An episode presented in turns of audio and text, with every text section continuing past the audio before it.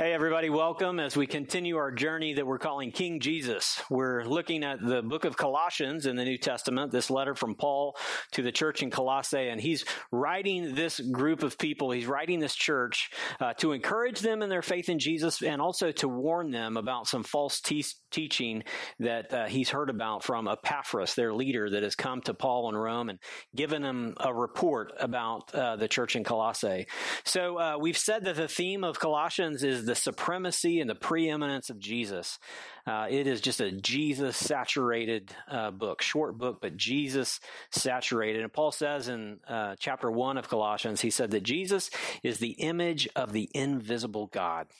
The image of the invisible God. He's saying that if we look at the person and the work uh, the teaching of Jesus, then we see what God is like. The author of Hebrews says the same thing. He says that Jesus is the exact imprint of God's nature. So if you want to know, if you want to discover who God is, what God is like, you look at the person of Jesus.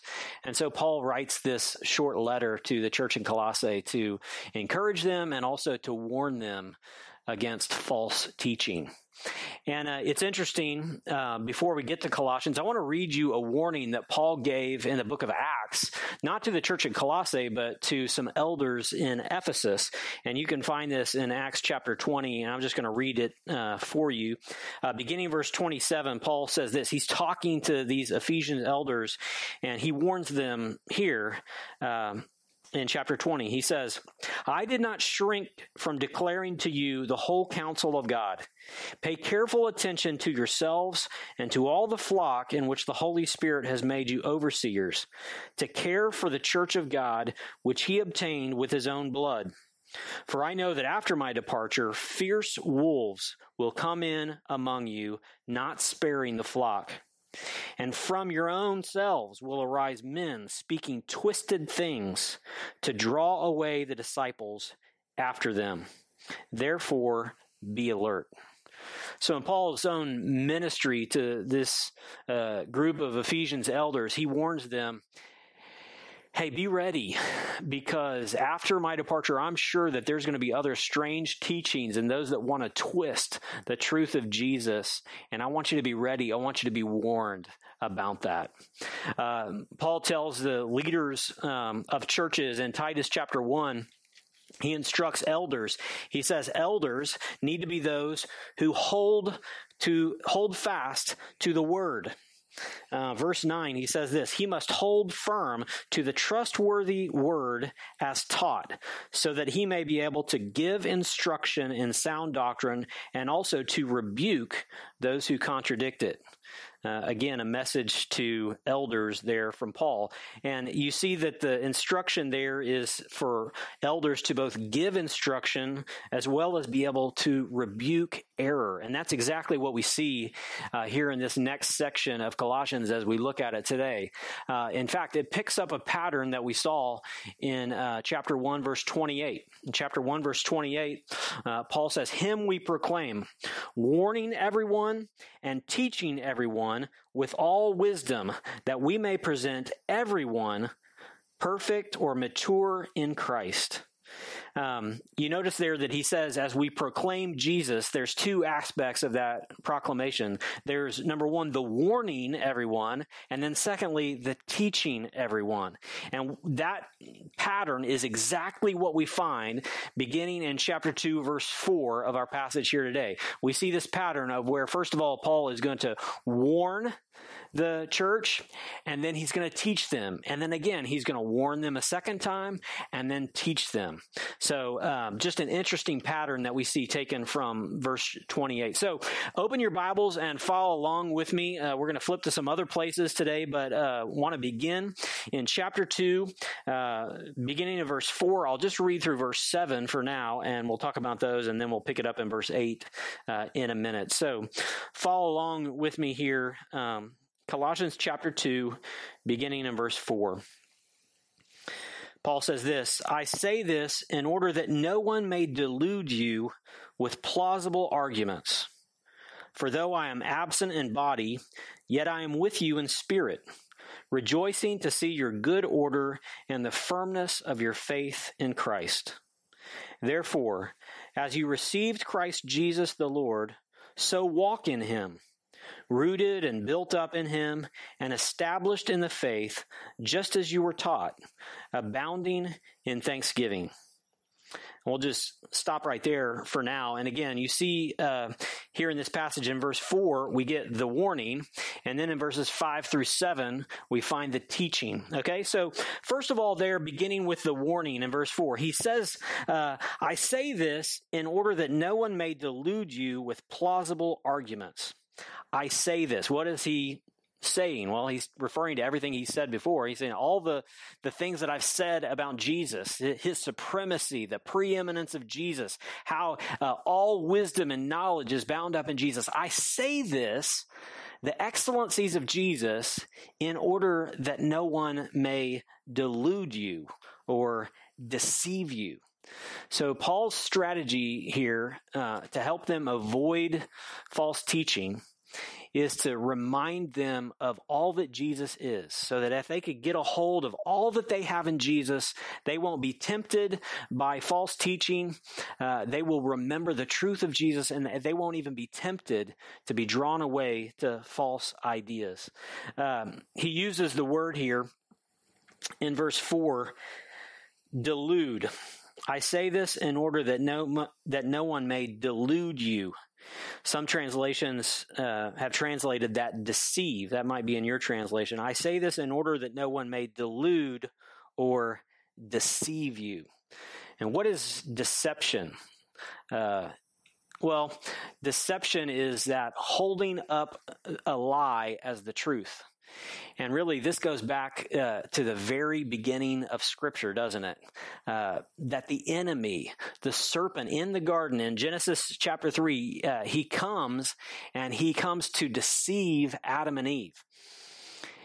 And what is the enemy's tactic in deception or in leading humanity away from the goodness of God? Well, the first thing we see in Genesis chapter 3, verse 1 is the enemy comes and casts doubt on God's word.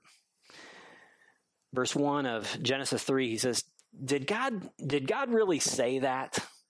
That you shouldn't eat from the fruit of this tree? Did God really say? He cast doubt on the word of God in order to deceive Adam and Eve.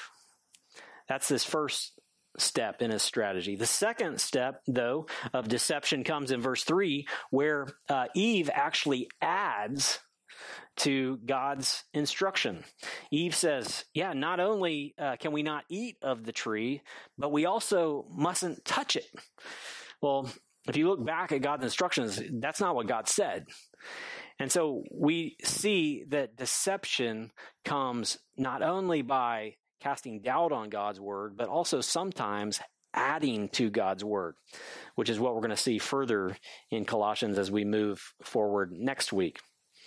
But then there's a there's a third strategy, and that comes in Genesis chapter three, verse four, when Satan tells Adam and Eve, he says, no, you're you're not really going to die because God knows that if you eat this fruit, you'll you'll come alive. You'll be like God. And so, what is the enemy saying there? He's saying, God's holding out on you. Man, if, if you'll just go your own way, life will actually be better. And that's still a strategy of deception today that, hey, if, if, if you just kind of do your own thing, or if you just kind of go with the ways of the world, or you, you kind of adopt this teaching over here, you'll be more happy. Life will go better for you. If you just kind of, you know, do away with this part of the truth of what God has said and just kind of make your own path. So we can be deceived by doubting God's word, taking away from God's word, adding to God's word, and also just doubting the goodness of God that He has our best interest in mind. He has not given us His word. He's not given us these commandments to harm us, but to protect us, not to make us unhappy, to, but to make us satisfied, to make us fulfilled so that we might have uh, the life that He designed us for. Um, Paul has this same concern in Second uh, Corinthians chapter eleven as he writes to that church uh, with a similar uh, temptation towards false teaching. Second Corinthians eleven three says this says, "But I'm afraid that as the serpent deceived Eve by his cunning, your thoughts will be led astray from a sincere and pure devotion to Christ. I'm afraid that as the serpent deceived Eve, there's that word again, by his cunning, your thoughts will be led astray from a sincere and pure devotion to Christ. And that's also Paul's heartbeat here as he writes to the Colossians that they not be led astray, but that they stick to the truth that they've been taught in Jesus. So he says, I don't want anyone to delude you, but look at how they he's concerned that they might be deluded or deceived. It's not by some crazy thing, but he actually describes it as plausible arguments. There's there's no one coming up to uh, the Colossians and saying, "Hey, you, you know that Jesus stuff is stupid. You ought to just come do this."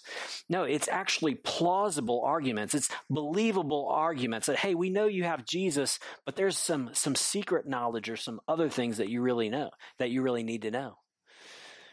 It's plausible arguments.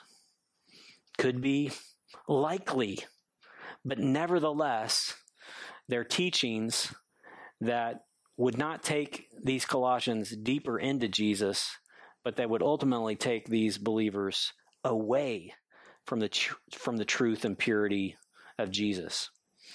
One of the first deceptions, one of the first heresies in the early church was a heresy called Docetism. And Docetism comes from the Greek word dokeo, which means to see or to seem or to appear. And the heresy of that early church, those Docetists, was that, you know what, Jesus came to this earth and he and he's God, but he wasn't truly man. He just appeared Dokeo. He just we saw him to be human, but he wasn't truly human. And the leaders of the church met and decided, no, that that's heresy that God came in the flesh and it was true flesh. It was true humanity. He wasn't just putting on a costume of the hum, the humanity of uh, of Jesus, but he was truly God and he was truly man. And had the the believers in the early church believed that Jesus just kind of appeared as as human, uh, they would have gone down a heretical path, a path that the church said ultimately uh, a would not would not save them. He goes on after he gives them this warning, after giving them the warning in, in verse 4, he goes on to give them the teaching in verses 5 through 7. Uh, verse 5 For though I'm absent in body, yet I'm with you in spirit, rejoicing to see your good order and firmness and the firmness of your faith in Christ. See, uh, Paul's he knows that they're not yet uh, too far gone. He sees their their faith is in good order, or he hears from Epaphras that their faith is in good order and they're firm in Christ. Nevertheless, he's concerned that the in, that this false teaching might make inroads uh, into more of them or in into the church more influentially. And so uh, he says, "I hear good things. I just don't want you to get swept up in something untrue. You know, as a pastor and my wife as a as a counselor, oftentimes when when people come and talk to us for marital counseling, um, it's too late. Things have gotten so bad um, that it's hard to untangle it, and it's it's hard to heal from it. So you really need the counseling. You really need the marriage counseling before things get bad, get so bad that they're, you know, unable to come back to health. And that's really Paul's heart here is he's you you have a firm faith. Your your church is in good order. But I want to give you these things now so that you don't get off course and so you don't imbibe this false teaching. Verses 6 and 7 Therefore, as you received Christ Jesus the Lord, so walk in him, rooted and built up in him, and established in the faith, just as you were taught, abounding in thanksgiving. Now, I focused on these two verses uh, Sunday Sunday morning in our tailgate um, service, so I'm not going to spend a whole lot of time on them here. But uh, just to note a few things, uh, this language here, uh, as you received Christ Jesus, uh, that's not just talking about, hey, I received Christ Jesus into my life, but that's actually language here for them hearing the the gospel hearing the good word of jesus and embracing that news that tradition if you will that apostles teaching. You see uh, the same thing kind of pointed out in another phrase in verse 7 where it says uh, be built up in him established in the faith just as you were taught so he's saying the Jesus that you received, the gospel that you heard from Epaphras, and the things that you were taught about Jesus, keep walking in those things. Don't, don't turn away from those things. Don't add things to those. And, and don't be deceived by some new teaching about Jesus that comes along. Continue in what you've embraced, what you've received from the apostles' teaching, and what you have been taught.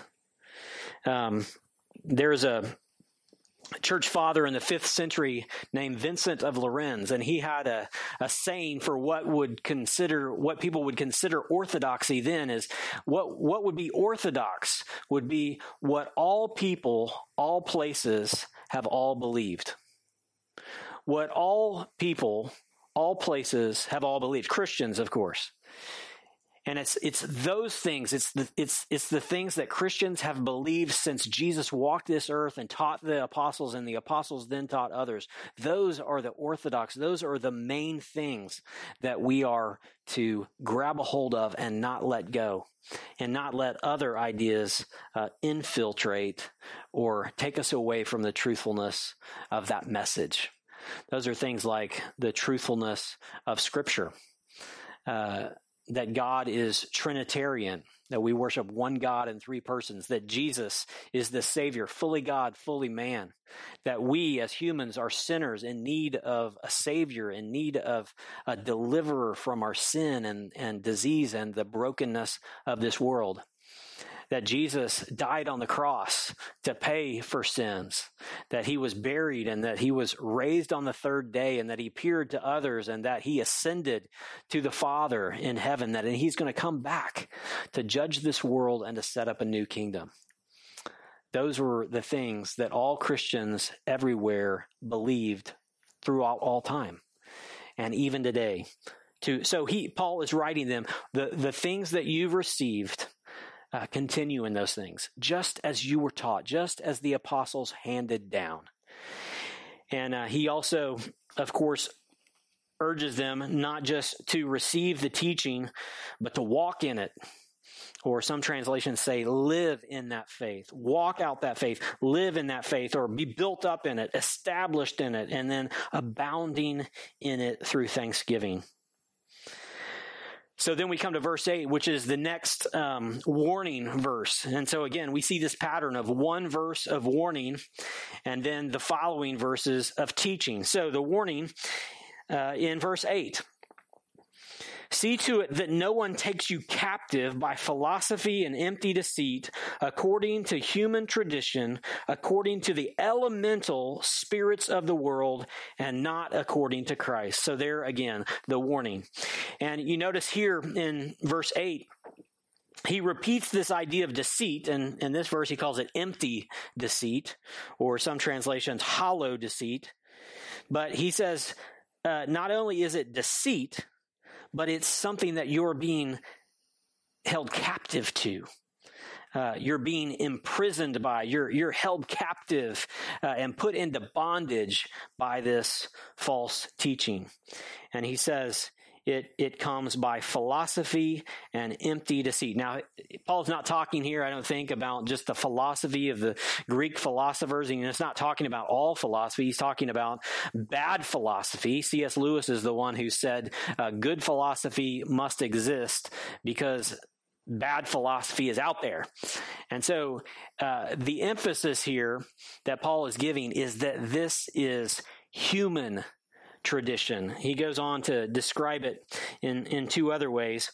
He says, it's according to human tradition, according to the elemental spirits of the world, and not according to Christ. So let's look at those uh, first for a second. He says, uh, You're being deceived or you're tempted to be deceived by these things that are according to human tradition. Not the news that you've heard, not the gospel that you've heard, but it's human tradition. That's what these Gnostics and other uh, new false teachers were infiltrating with a, a human teaching. And secondly, uh, he describes it as as according to elemental spirits of the world. Now that's that's a hard uh, phrase, words there to translate. So we'll come back to that in just a second. But notice how he describes it. Thirdly, there he says it's not according to Christ.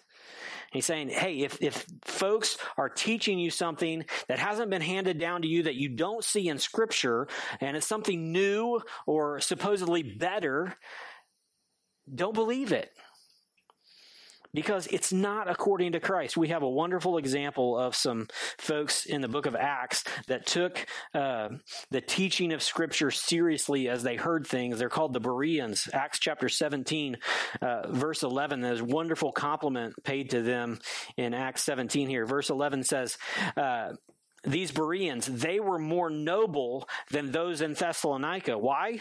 Because they received the word with all eagerness, examining the scriptures daily to see if these things were so. What were they doing, these Bereans?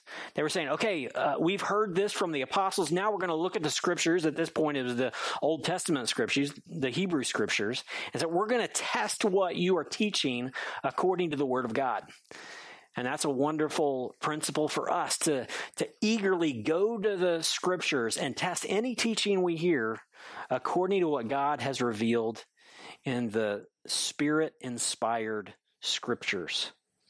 And Paul says the things that you're hearing that are floating around Colossae that you're, you're tempted toward are not according to Christ. They're according to human tradition. And then there's this, let's go back to this word, according to the elemental spirits of the world. And again, this is hard to interpret. Some uh, people have said what this means here is kind of the elementary ABCs, or you might have a footnote in your Bible that says the elementary principles of the world. This, you're, you're just kind of being uh, lulled by something that's elementary, just the beginning ABCs of kind of worldly stuff.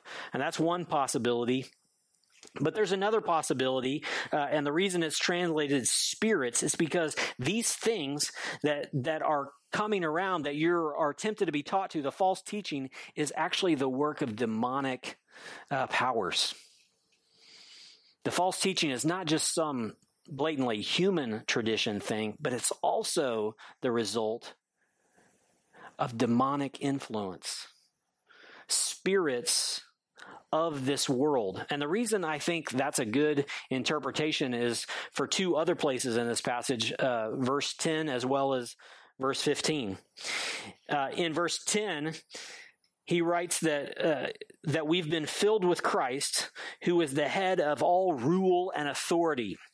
And we saw back in chapter one that these ideas, this idea of that, that Christ is the head of all rule and authority is talking about the invisible world. It's talking about the spiritual world where there's angels and demons. And, and so Paul eh, also in Ephesians 6 gives these descriptions as principalities and authorities and, and rulers in the heavenly realms. And it's, it's both angels and demons. So I think that what's happening uh, in verse 8 uh, with this element elemental spirits of the world is he saying that this is a, a deceitful, demonic, false teaching. That's why he goes on in verse 10 to say that Christ is the head over it all. Even though uh, there's demonic spirits and demonic teaching out there, Christ is head over all. And, and he will, as we see in verse 15, defeat it. He will disarm all demonic powers. And so, skipping over quickly to verse 15, uh, it does say that, that God disarmed the rulers and authorities. There's those words again. He disarmed the rulers and authorities and put them to open shame by triumphing over them in Him. Um, so, what we have to realize is that these false teachings are not just the work of kind of humans that have um, gotten things wrong. But behind the humans, there is this demonic and, in fact, evil false teaching. We know elsewhere, 2 Corinthians uh, chapter 4, verse 6, it says that the God of this world has blinded the minds of unbelievers. there's a spiritual reality to this warfare that we're in. We fight not against flesh and blood, but against the principalities and the spirits and the, the powers uh, against God. Uh, this being pure to the teaching of Jesus and following Jesus uh, with firmness and perseverance is a spiritual battle. And teaching, this false teaching, is demonic. So, again, after he gives them this warning in verse 8, he goes on again to give them more teaching. So, let me read um, verse 9. Verse 9 says, For in him, Christ, for in him the whole fullness of deity dwells bodily man, underline that, highlight in your Bible. Boy, if there is ever a verse that talks about the deity of Jesus, it's right here. We saw another one back in chapter 1, verse 19, where it says, The fullness of deity dwells in Jesus. And here, chapter 2, verse 9, in him, in Jesus, the whole fullness of deity dwells bodily in human form. The deity of Christ and he says, not only is Jesus fully God, but verse 10, he goes on to say, this, this, this God, God's Son, Jesus, who has come, not only is he fully God, but and you have been filled in him. The Jesus who is fully God, you have been filled in him, who is head over all rule and authority. This God that has come to this earth has now united you as believers in Christ and you are filled with Him. As we talked about last week, you have His presence within you. The Holy Spirit is influencing us and, and guiding us through His presence. So he goes on, uh, not only are we filled in him, but in verses 11 and 12, he continues to give them their, um, benefits that they have because of who, who Jesus is. He says in verse 11, In him also you were circumcised with a circumcision made without hands, putting off the body of the flesh by circumcision of Christ. So what is he saying there? He's saying the, the Jews were circumcised as a, as a sign of God's adoption to them. And he's saying, You have been circumcised, not with hands, not a physical circumcision, but as Romans uh, 2, verse 19 says, uh, that believers are not believers because they've been circumcised, but because they've been circumcised in their heart. This is the language of Ezekiel 36 and Jeremiah 31, where God says, I'm going to give you a new heart, a, a heart of flesh. Um, and so if you have embraced Jesus, you are filled with Jesus, you have the Spirit of God in you, uh, and you also have this new heart that God has given to you verse 12 he goes on uh, having been buried with him in baptism in which you were also raised with him through faith in the powerful working of god who raised him from the dead so Christ has stamped us. He has sealed us. And we also, because we are united with Jesus, have been buried in his death, pictured in baptism.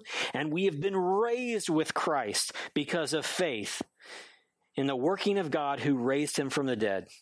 Because we've embraced Jesus, we have died with Jesus, and we have been raised to new life with Jesus. Verse 13, and you who were dead in your trespasses and sins, you excuse me, and you who were dead in your trespasses and the uncircumcision of your flesh, God made alive together with him, having forgiven us all our trespasses by canceling the record of debt that stood against us with its legal demands. This he set aside, nailing it to the cross. Now, verses 13 through 15 describe us before we've come into a relationship with Jesus, and they describe us with some not very pleasant terms it says uh, that before we came to faith in Christ, we were dead. Dead. Not only were we dead, spiritually, but we were also offenders. We were trespassers and we were debtors. We had a, a, debt toward God because of the sins. The wages of sin is death. We had a debt that we owed to God. And then finally, according to verse 15, we were, we were captive by rules, the rulers and authorities. We were uh, captured uh, in the kingdom of darkness, the kingdom of Satan himself. And so, as Paul lists uh, who we were, he says these things not to say you still are these things, but he says these things to, to let us know, but this is what Jesus has done for you. Though you were once dead, check it out, verse 13, you have now been made alive together with Christ. And though you were a trespasser, you've been forgiven. And your debt has been canceled. Jesus nailed your debt to the cross. He, he took this, this receipt, this invoice, I guess it would be, this invoice that you had, this debt that you had got, and he nailed it to the cross, forgiving it. Therefore, all your debt has been paid in Jesus. And not only that, but when Jesus went to the cross and he paid that debt, he also disarmed all the enemy forces, triumphing over them through his cross and resurrection, defeating darkness. So that because we are united with Jesus, though the enemy's minions fight us, though demons may attack us, we have authority and power because of the cross of Christ and how God has defeated the enemy through Jesus. Why does Paul say all that? He says that because he wants Colossians. Look at what God has done for you in Christ. This is who you were and this who is who you are now. Therefore, what else do you need? Don't be pulled away by any other kind of false teaching because this is the magnitude of the good news and the truth of who you now are because of the work of Jesus. So you don't have to add anything to Jesus. Don't take anything away from Jesus. There's nothing else that you need other than Jesus for life and eternal life. You know, um, we're always looking uh, in this day and age and in our culture uh, for the upgrade, aren't we? Hey, my phone is, you know, uh, iPhone 6. I'd really like to have the 10 or the 11. We're always looking for the upgrade.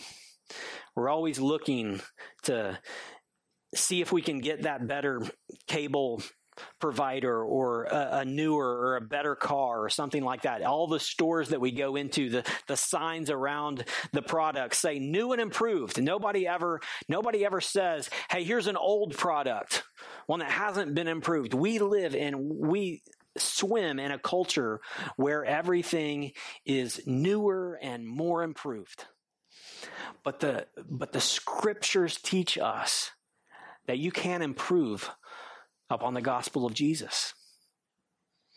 There's no way to up, upgrade the good news of Jesus. In fact, every person that's tried to upgrade the gospel of Jesus has actually downgraded it. You can't improve upon Jesus. The news that we need is not new news, but it's that age old story, that ancient gospel story of God who has come in Jesus. In the book of Jude, it says that he writes, Jude writes, and he says, I really wanted to write you about our common salvation, but instead I felt it necessary to write to you to con- appealing to you to contend for the faith that was once for all delivered to the saints. Contend for the faith that was once and for all delivered to the saints. You can't improve upon it.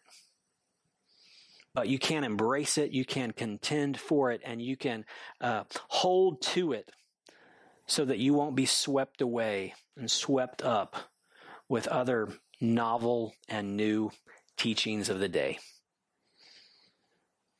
Because what our culture tends to call enlightenment, the scriptures would actually call deception.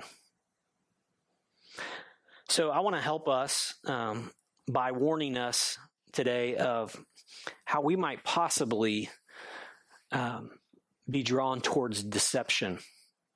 I think there's three factors, at least today, that kind of lend themselves to our defection and our deception. And those three things are individualism, experientialism, and presentism. Now, let me kind of explain and define those things and how it might pull us towards error. The first one is individualism. We we live in a highly individualistic culture, and we can uh, even uh, in our faith kind of have an individualistic approach where it's just kind of me and Jesus, and I don't really need other people, or I, I don't even need to get to church. Uh, I, I can just kind of do this me and my Bible and Jesus. It's one of the things I'm concerned about this COVID uh, season is that we're getting kind of used to just doing church at home. And I'm concerned that our individualism and now this quarantine is, is perhaps tempting us towards even more of an individualistic faith. But folks, the, the Christian faith has always been communal. We can't be individualistic in our faith with Jesus. That individualism uh, individualism plays right into the next uh, potential danger, and that is what I've called experientialism.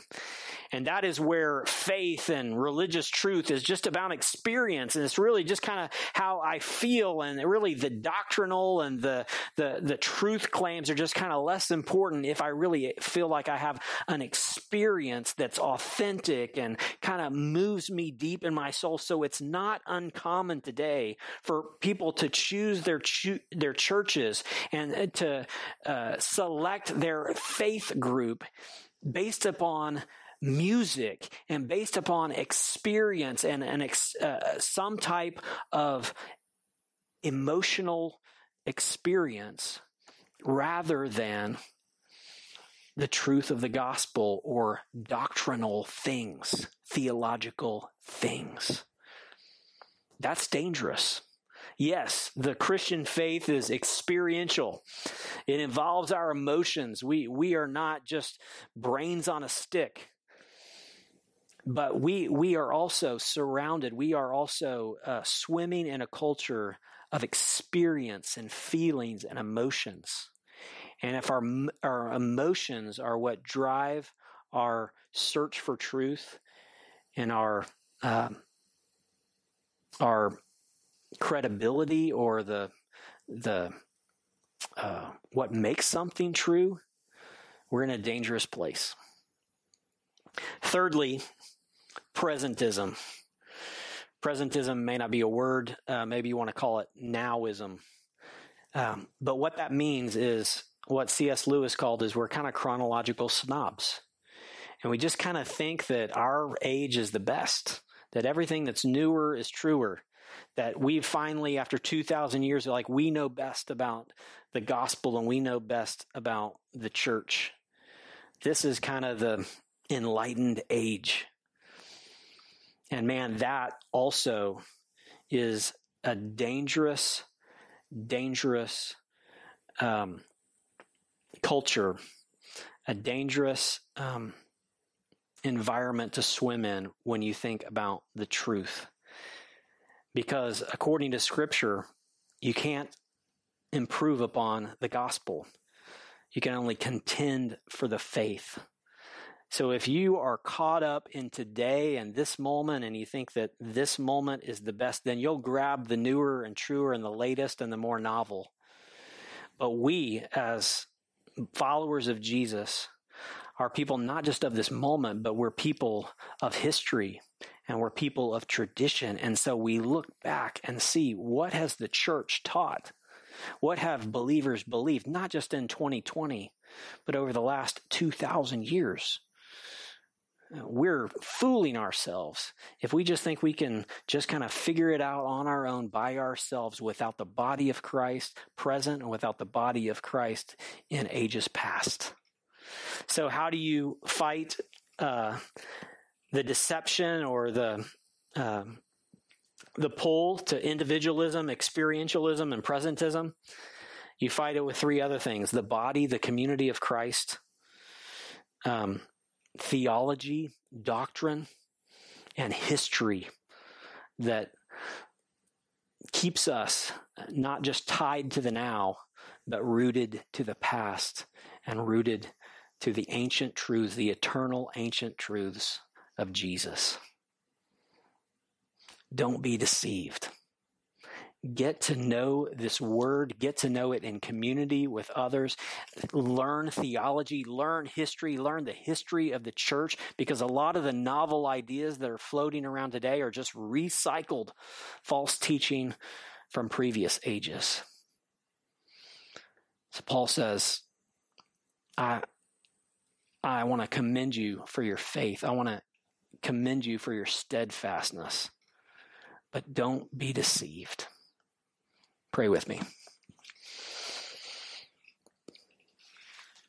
Father God, we uh, just confess that our hearts are prone to wonder, that we swim in an age and a time where there's a lot of options, and it's sometimes hard to decipher the truth from fiction or fantasy. And Lord, we just ask that your Holy Spirit would seal us and sanctify us and fortify us by the truth of your word, that we would know the truth so that when the false ideas and the false teaching comes, we would be able to sniff it out and discern it and call it for what it is.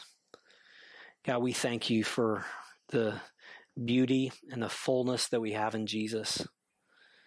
And we just pray that you would protect us in Him and that we would carry on and press on in our faith in Him. It's in His beautiful name we pray. Amen.